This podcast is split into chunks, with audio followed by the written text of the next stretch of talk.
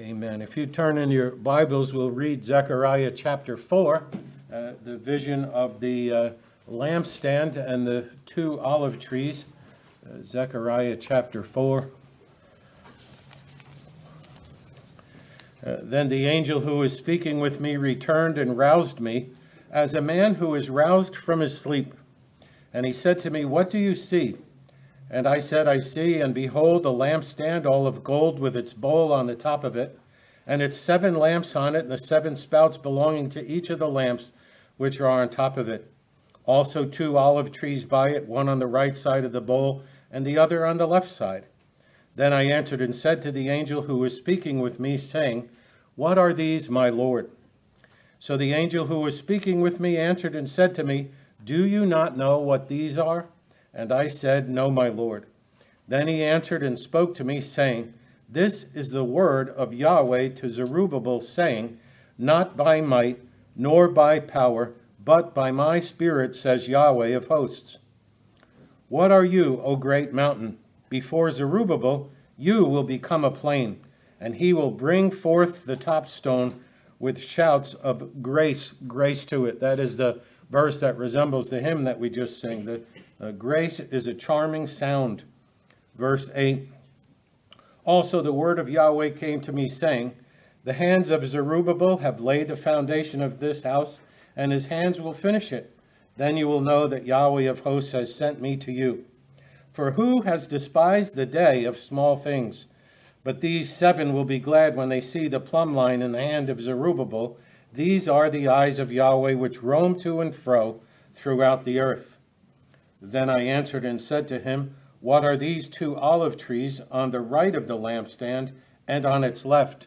And I answered a second time and said to him, What are the two olive branches which are besides the two golden pipes which empty the golden oil from themselves?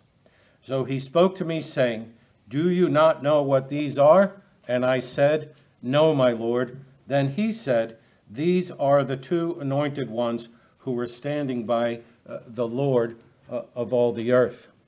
Uh, so as we uh, come to uh, Zechariah chapter 4, we are in uh, one of the visions that'll take us through chapter 6.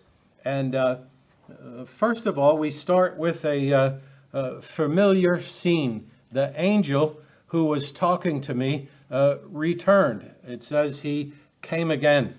and then it says uh, a little bit different than all the other ones that he woke me or roused me uh, like a man who, who was uh, roused out of sleep. Uh, so Zechariah says it was as if I went from uh, one state of consciousness to being fully aware uh, of what was going on. Some of the writers think, well, maybe there was an intermission between the visions and he hadn't heard for a while, or uh, as we might uh, be distracted and uh, and be concentrating on something that the, the previous vision he was just he was just looking and thinking and and then the angel said here's another vision. Uh, so he could have been entranced with the previous vision or it was an intermission uh, but here comes the angel's question what do you see uh, and this is a, a stunning sight uh, Dr. Phillips says, Out of the darkness of the night, Zechariah beheld a blazing lampstand. Its image conveyed majesty, beauty, priceless value, all in the form of light shining into the darkness. He sees everything correctly. He sees a golden lampstand. He sees a bowl on top of it. He sees seven lamps with uh, spouts or pipes or, or lips. The NIV says there's channels to the lights. So, so some way of this oil being directed uh, towards it. And then two olive trees uh, finish the vision. One's on the right side of the uh, golden candlestick, and the other uh, is on the left. So not only was it a stunning sight, but it was a uh, familiar sight. The golden lampstand belongs uh, in the temple. And Exodus 25 31 tells us, You shall make a lampstand of pure gold. The lampstand shall be made of hammered work, its base, its stem, its cups, its calyxes, and its flowers shall be of one piece with it. So in the uh, temple originally was uh, a lampstand. Uh, Solomon, you know, uh, built the temple. He was not to be outdone, and there were 10 lampstands. First Kings 7:49 tells us the lampstands of pure gold, five on the south side and five on the north side before uh, the inner sanctuary. And uh, Leviticus gives us instruction uh, about the uh, idea of the lampstand. Le- Leviticus 24. Then Yahweh spoke to Moses, saying, Command the sons of Israel that they bring to you clear oil from beaten olives for the light to make the lamp burn continually. So the, the, the, candlestick was there and it was never to go, to go out. Outside the veil of the testimony in the tent of meeting, Aaron shall keep it in order from evening to morning. It shall be a perpetual statute throughout your generations. He shall keep the lamps in order on the pure gold lampstand uh, before Yahweh continually. So it was a stunning sight, uh, but also uh, a familiar sight. And the third thing we need to say about this is, is that it was also uh, a symbolic sight. Uh, the lampstand uh, represented something. Remember uh, chapter 1 of Revelation, verse 20. As for the mystery of the seven stars which you saw in my right hand, and the seven golden lampstands, the seven stars are the angels of the seven churches, and the seven lampstands are the seven churches. So it's a, a stunning sight. It's familiar, uh, but it's symbolic. Uh, we get a chance to read back in the symbolism. And uh, uh Dr. Phillips says it could be the, the temple of God, the presence of God, or the people of God. So it could be the, the community.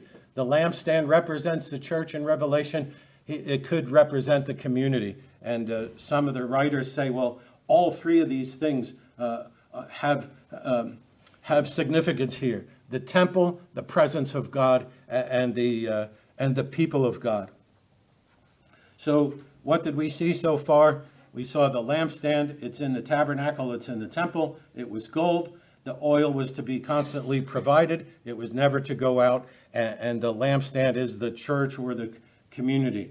And, and then he sees the uh, olive trees, and, and, it's the source uh, of the oil right where the oil needs to be. So nobody is coming and bringing it. These two trees, as it were, uh, keep putting out oil uh, as they uh, as they go. And uh, Zechariah has a, a question to the angel who was talking to him. He says, What are these, my Lord? It's a shortened form for Adonai. Uh, he says uh, a term of respect. You remember in Revelation, even uh, John bows down sometimes and shows homage to somebody, and the, and the angel says, Don't bow down to me. Uh, uh, I'm just like you. so here is an interesting thing uh, because the answer to the question is a question. And the angel says, You don't know. Uh, reminds, reminds us of uh, Nicodemus. And Jesus says, are, are you a ruler in Israel and, and you don't know what I'm talking about? There's, uh, there's something here that, uh, that shows these uh, steps of learning. I think, too, the humility of Zechariah. Uh, if, if I asked you, you, you, you don't know what I'm talking about? You don't know what the scripture talks about? Uh, you would say, well, you know, I need to be taught of God. Zechariah seems to take that posture. He humbly listens. What are these, my Lord? You don't know. And he says, No, I don't. He says, I need to be taught. I need to be see, shown what these things are. Well, it's interesting because the angel answers but doesn't say anything about what he just saw. He doesn't say anything about the lampstand, and he doesn't say anything about the two olive trees. Uh, notice uh, verses 6, the unexpected answer.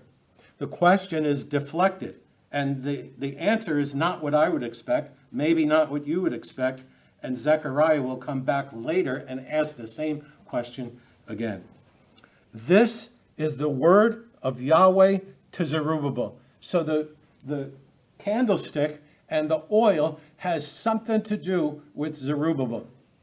We're going to see in this chapter chapter 3, the vision was all about Joshua the high priest. Chapter 4, all about uh, Zerubbabel, the governor, the, uh, uh, the image or the uh, representative of the king. And uh, we'll see that that's important. It's, it's part of the prophecy to get the temple uh, built and, and get things moving. First, we take care of the priest, then we encourage the king. And God's word is interesting. He says, Not by might, nor by power, but by my spirit, says Yahweh of hosts. How do we uh, live? How do we act? How do we fight against sin? Whose help do we need to understand God's word? Whose help do we need to, to uh, uh, live out the Christian life? We need the Holy Spirit's help. Every day we need his help. And this is the point. Uh, the charge came to uh, Joshua and Zerubbabel in Haggai 1 1. The word of Yahweh came by the hand of Haggai to Zerubbabel and to Joshua. The charge was you've got to build, you've got to stop delaying and, and build. Uh, they were charged and strengthened uh, at the end of that prophecy in Haggai. It says the people listened and they feared the Lord.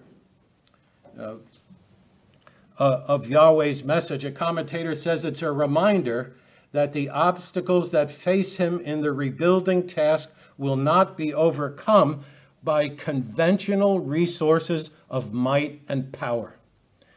How do we fight against the na- these uh, neighboring uh, enemies who already sent back to Persia and said, Get them to stop the building? How do we fight against discouragement? Well, we need to muster an army. We need to get some people together. But God says, no, you need the Holy Spirit. It's not by conventional means, it's by my Spirit.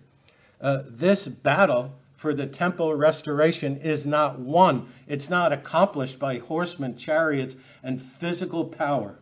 It will be won by trust on Yahweh's Spirit and His work. Psalm 20, verses 6 through 8, abbreviated. Some trust in those things, right, don't they? Some trust in horses and chariots, but it says we trust in God. Ezekiel 37, 11 through 14, the vision of the dry bones. How does, how does Yahweh work? How does he change dry bones and put, put they start to stand up? Uh, flesh comes back. It's an amazing thing. It's by, it's by his spirit. And then, as a promise of the, the new covenant, he says, I'm going to put my spirit in you and cause you to walk in my ways. He tells Zerubbabel, You don't need a bunch of strong men. You don't need swords and spears and this. You need the Spirit to help you with this work. John chapter 6, verse 63. It's, it's the same uh, in Jesus' preaching. These people started unbelief. They're arguing against him. Oh, well, Moses gave us this bread, and, and we know where you came from, and, and we don't like that saying. And he says, It is the Spirit who gives life. The flesh is no help at all. The words that I have spoken to you are spirit and life. And he says, Some of you don't believe because the Spirit hasn't come and helped you to see. 1 Corinthians 2, verses 4 and 5, Paul talks about his speech and his message. He says, I didn't come with plausible words of wisdom, but in demonstration of the Spirit and in power. You can see false teachers any day of the week, and they put on their smile, and it never comes off their face. And they smile and they tell you, Oh, this is so wonderful. You can have your best life now. And I never condemn people for their sins. And they smile all the time. Paul said, I came and I told you the truth. I told you the truth because that is the only thing that the Spirit of God will own. Not people stepping down and saying, oh, oh, that's that Sunday school class, that was really something. That guy's got quite a sense of humor. That guy's got quite a way of saying things. I like those few jokes. I like the way this, this, this. No, it's by the Spirit of God. Zerubbabel, if you're going to be helped in the task that you have to do, God's Spirit has to help you? What's, what's for ourselves? Our prayers every week are always for the help of God's Spirit. And never, never forget that. We, we come to God's Word. We read God's Word. We need help to worship. We need help in prayer. We have to pray all the time send your Spirit, Lord. Send your Spirit.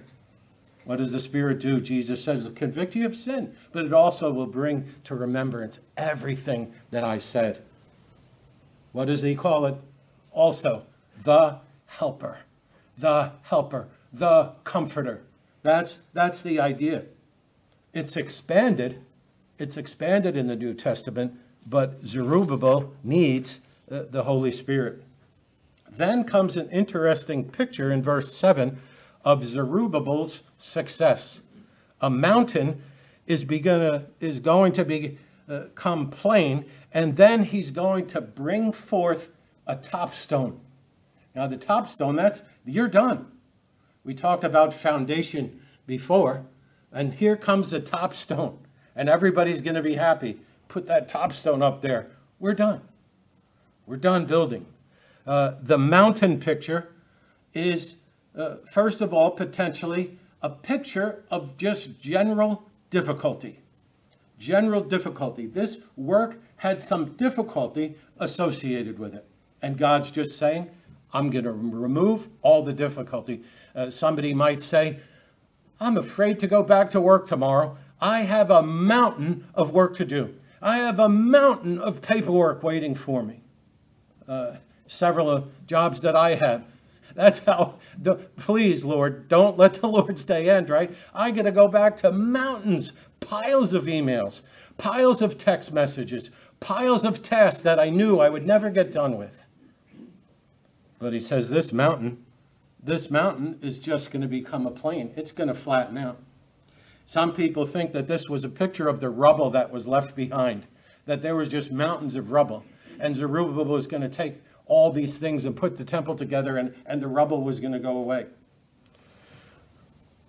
Thirdly, there's a reminder of Babylon's fall uh, that paves the way for restoration. Remember the first vision all the earth is at rest. Babylon is gone.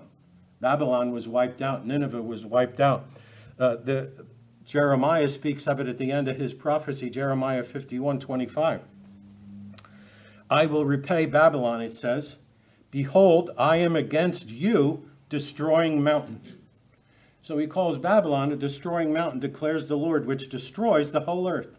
I will stretch out my hand against you and roll down upon you from the crags and make you a burnt mountain.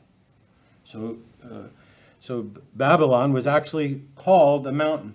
It could be the picture. Zerubbabel maybe understood that prophecy Remember, Jeremiah said we're going to remove all the enemies. The first vision said everything is quiet and peaceful. Uh, for us, uh, and maybe alluded to, uh, we can think of the gospel age uh, uh, mentioned in Isaiah uh, chapter 40. Comfort my people, says your God. Speak to the heart of Jerusalem. Call out to her that her warfare has been fulfilled, that her iniquity has been removed, that she has received from the hand of Yahweh double for her sins. Here's the ministry of John the Baptist. A voice is calling, prepare the way in the wilderness, make smooth in the desert a highway for our God. Let every ba- valley be lifted up, and every mountain and hill be made low, and let the rough ground become a plain, and the rugged terrain a broad valley. Then the glory of Yahweh uh, will be revealed. Here's, a, here's another picture Get all the obstacles out of the way. Flatten everything out so it's easy to move uh, around. And the, the angel says, is, is that mountain going to be able to stand? What are you, O great mountain, before Zerubbabel? Who is going to win at the end of the day? The angel says, even a mountain can't stop Zerubbabel. And then, the end of verse 7, uh, a beautiful thing. Uh, he will bring forth a top stone with shouts of grace, grace to it. Uh, it it's, a, uh, it's an unusual uh, use of the word. The word grace is not used very frequently uh, in the Old Testament. Uh, the word gracious is many times in the Psalms. Psalm 42, verse 5, David's, David's exalting uh, uh, the Messiah as king. He says, Grace is poured upon your lips, you, it pours out. Uh, in Zechariah uh, 12 and verse 10, it, says, I will pour out the spirit of grace and supplication. So, this rejoicing and crying out is part of the completion of the process. He sees a lampstand and he sees two olive trees, but God says this just means Zerubbabel is going to come, flatten all the obstacles, and everybody's going to rejoice and say, Grace, grace to it. Ezekiel 6, verse 22. And they kept the feast of unleavened bread seven days with joy for what? For Yahweh had made them joyful and had turned the heart of the king of Assyria to them, so that he aided them in the work of the house of God, the God of Israel. When it finally got done, they had this giant feast and they all rejoiced. Uh, one commentator says the repetition expresses grace perfect, grace from the first to the last. John Gill says it shows that they had a deep sense of it in their hearts. If I just kept repeating all the time, every time you saw me, brother, how are you? It's all of grace. It's all of grace. It's all of grace. That would fit with what Gill said. I have a deep sense of God's grace in my heart. That's that repetition uh, rang out. It's all of grace. It's all of God's spirit. He gave this man the ability to work this mountain of stuff, whatever it is, the mountain, the obstacle that was in the way is gone. And it's by the Spirit, and we praise the Lord. Hawker uh, winds it all up and says, There is a great beauty in the reiteration of the word grace. That's what we sang before. Grace, it's a charming sound. Why? What do I say when I say grace? I say that I don't deserve to be saved. I say that somebody was in my place and took my sins. It's all of grace, it's all of God's mercy.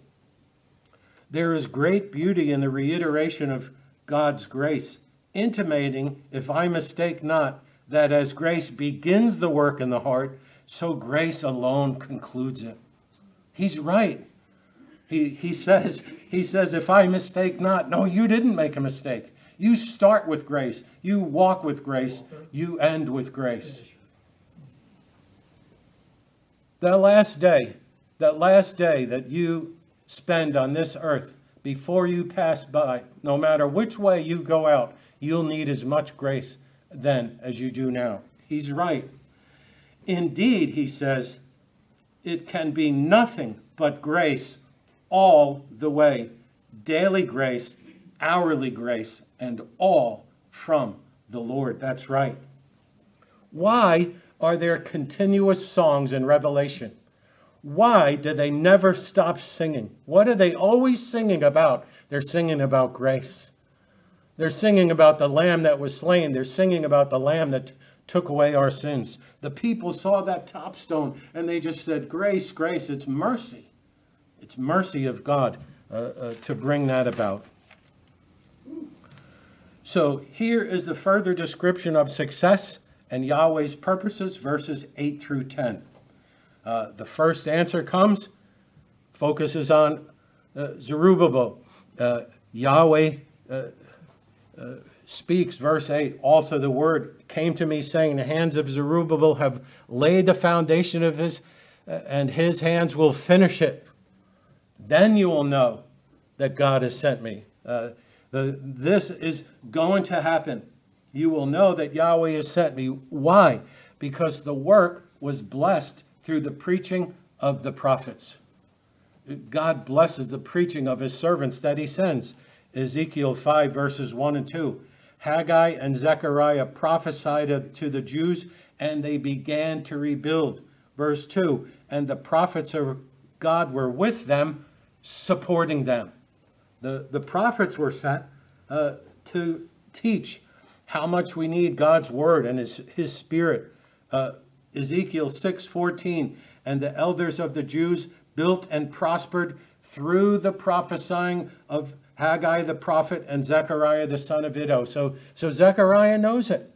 He says, the word of God came to me, and God says, You see, the building is going to be finished, and then you're going to know that God sent me to you because He's going to, by the Spirit, have all He needs to, to finish everything, and then everybody's going to rejoice. The people and the elders knew the word of Yahweh came through Haggai and Zechariah. Uh, his Spirit breathed out that word and inspired them uh, uh, to obey. But then there's an interesting question uh, in, in verse 10. And uh, we just have to uh, take some time here because uh, the ESV is the only version that does not have who has despised the day of small things as a question. Everybody, everybody else, every other translation says it's a question. The, e, the ESV says, Whoever has despised will uh, rejoice. So here's the question For who has despised the day of small things? And uh, uh, that's the, the first uh, uh question. Uh, the second thing with, with, the text is the Hebrew word for seven uh, is only in the text once. And I have to mention this because the American Standard Version, the New American Standard Version, and the LSB, this one that translates Yahweh, all say uh, these seven will be glad when they see the plumb line. They're talking about eyes, and then it says uh, the eyes of uh, the Lord. So this is the LSB. For who has despised the day of small things? But these seven will be glad when they see the plumb line in the hand of Zerubbabel. These are, in italics, the eyes of Yahweh who roam to and fro throughout the earth. So they're, they're saying these seven uh, are uh, you know, the eyes of the Lord. I, I, I don't, I'm not as comfortable with that as, as the ESV leaving out the question, even though the question I think is a good one, uh, because it's the people that rejoice. It, it's not necessarily God's eyes had to see it, and he would be happy, although he was. He told them, build, and he gave them grace, but the people rejoiced. In all the texts we've looked at so far, in Ezekiel, in uh, Ezra, I mean, and, and here, the people rejoiced. The people said, grace, grace to it. The people rejoiced. Uh, so I think the, the seven uh, are, are the eyes of the Lord which reigns through all the earth, but that just connects chapter 3 and verse 9, where it said the stone had those eyes, and it connects to the first one. We patrolled the earth, and what's going on in the earth? It's peaceful. Then here's a here's a, the, the next one about the branch. You remember the servant, the branch, the stone with eyes that looks over everything.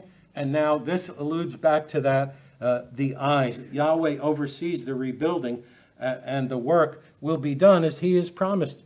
Chapter 1, verses 16 and 17.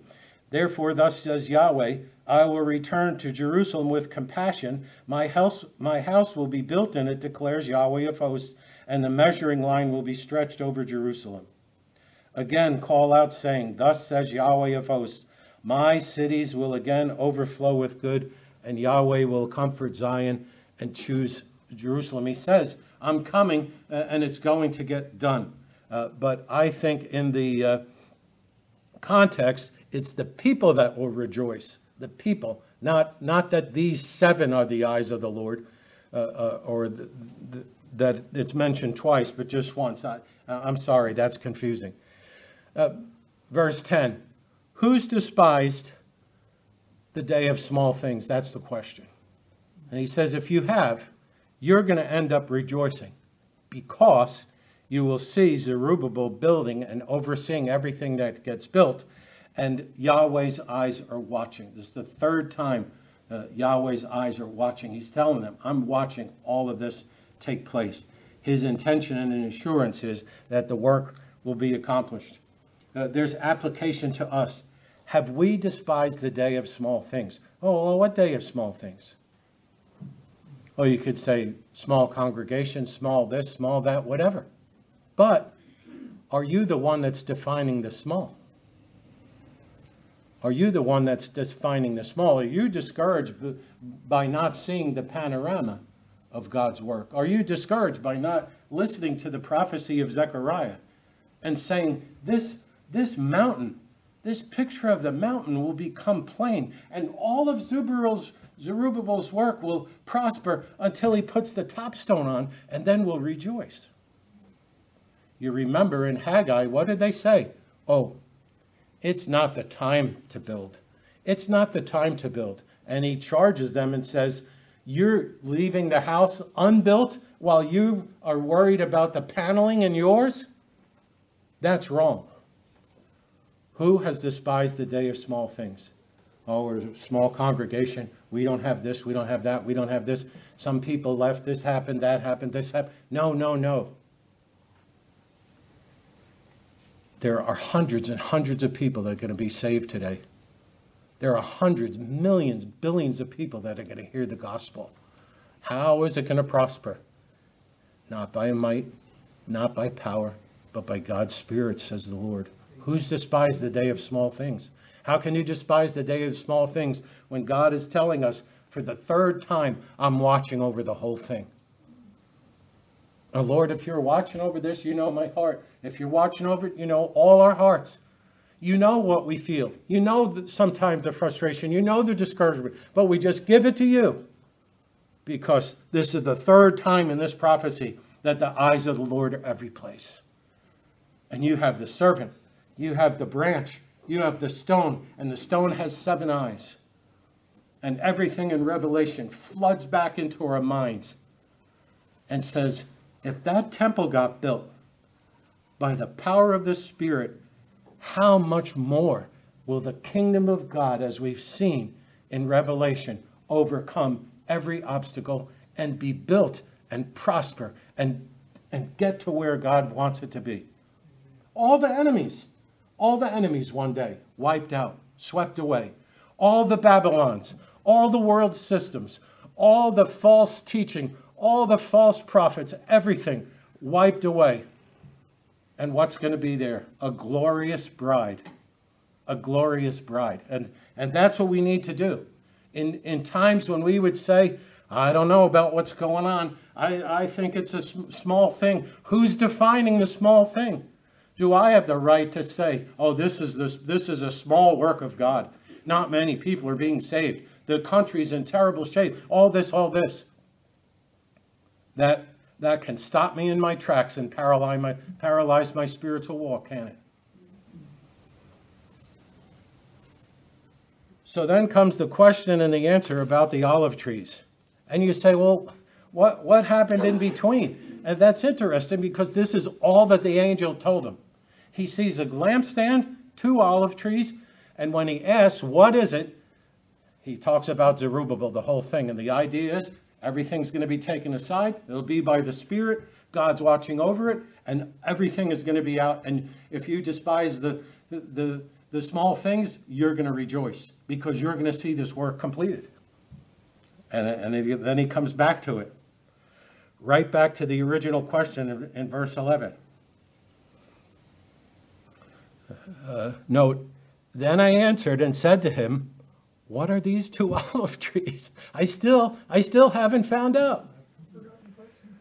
What are these two olive trees? And it's interesting, he transitions back to the vision of two through four, and he describes it.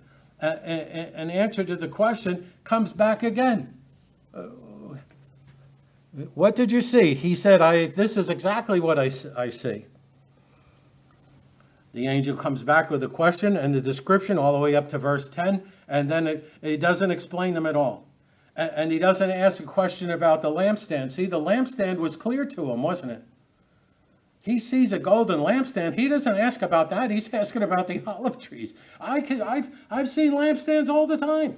They're in the temple. They should be in the temple. They were in Solomon's temple. They're everywhere. A lampstand is always there. It, it was a command in Leviticus keep the olive oil flowing into that lamp. He doesn't ask about that. He's like, what are these two trees next to it? But notice he asks two questions. One, you might say, is a general question What are the two trees? And then he breaks it down. He asks the question again. It's interesting. The commentators say that why did the angel pause? And why did Zechariah answer again? And then he adds detail. Notice two branches besides the pipes which pour out oil. How come there are two trees?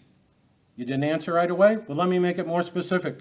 How come there's two branches besides the pipes which pour out oil? There's not only trees, but some of those branches go right there to, the, to that lampstand, and this oil is just coming out. Here's the same pattern a question followed by a question, and the angel says, Don't you know what these are? You know, you, you study and you say, It's all right, Zechariah. I don't know what they are either. I don't know either. He says, the same way, humbly, I need to learn. He says, No, my Lord, I don't know. And here comes the answer, finally, the answer to the question. And he says, These are two anointed ones, literally in Hebrew, uh, sons of oil. They're two anointed ones. Uh, let's just read that verse 14. Then he said, These are two anointed ones who are standing by the Lord uh, uh, of all the earth. The answer comes, and then we, we do have some speculation. Some people say, well, the, the two trees are the two covenants. Uh, some people say it's the two prophets, Haggai and Zechariah. Uh, I favor the majority decision uh, because there was only two offices in Israel that the person was anointed to take the office a priest and a king. And I like that because who is he talking to? Who is he talking to in chapter 3 and 4? Joshua the priest, Zerubbabel, who's the governor, but he is the, uh, he is the uh, representative of the king. Remember, Haggai said, You'll be like a signet. You're doing this doesn't mean you're the king, but you, will stand as that. Zerubbabel ends up in uh, Matthew's genealogy, uh, a, a story for a different time. So the two chapters clear the way for all this work to be done. Chapter 3 here comes the high priest, dirty garments terrible.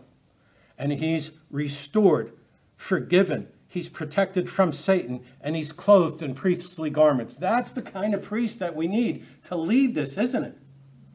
That's the kind of person that we need. If there's sin in leadership, it, it tears the heart out of a congregation, doesn't it? We've, we've seen that in recent days, a number of instances. It tears the heart out. Got people on one side, people on this side. Oh, forgive them, do this. No, no, no. Joshua was purified because that's what we need. We need pure priests to minister.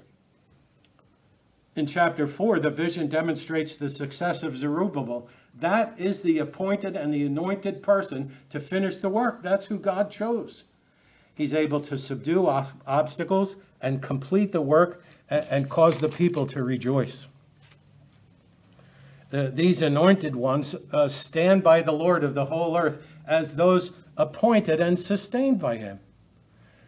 If you take the lampstand as the church or the community, then the priest and the king pour into the community the, the oil of the Spirit. It doesn't get done any other way, does it? And the oil is the, a, a picture of the Spirit in many, many places. We're, we're running out of time. And there's pages and pages that are written on this the priest and the king. The priest and the king. They were both conduits of God's blessing to his people. That's the idea. Oh, you say, oh, you say, what about Sunday morning? Oh, the, the brother that preached, it, it was like God's blessings came to me because of what he said. No, it's because of God's word. It's not plausible things. Oh, these studies in Revelation, uh, that's been refreshment to my soul. That's the idea. That's the idea. We look with anticipation. It's as if we say, God, you've set up, you've set this up so that the oil will constantly flow. The Spirit will constantly flow to your people. And we say, that's what I want. But by, by the appointed means, the appointed servants, uh, the, the priest and the king. Think of the power of a righteous priest. Think of the power of, of a righteous king the writers go back to Josiah. Think of what happened. Think of what happened. What encouragements. Found the scroll, read the scroll. he said, things are not the way they're supposed to be. And down came all these altars, and down came the idols, and, and, and he was setting things right.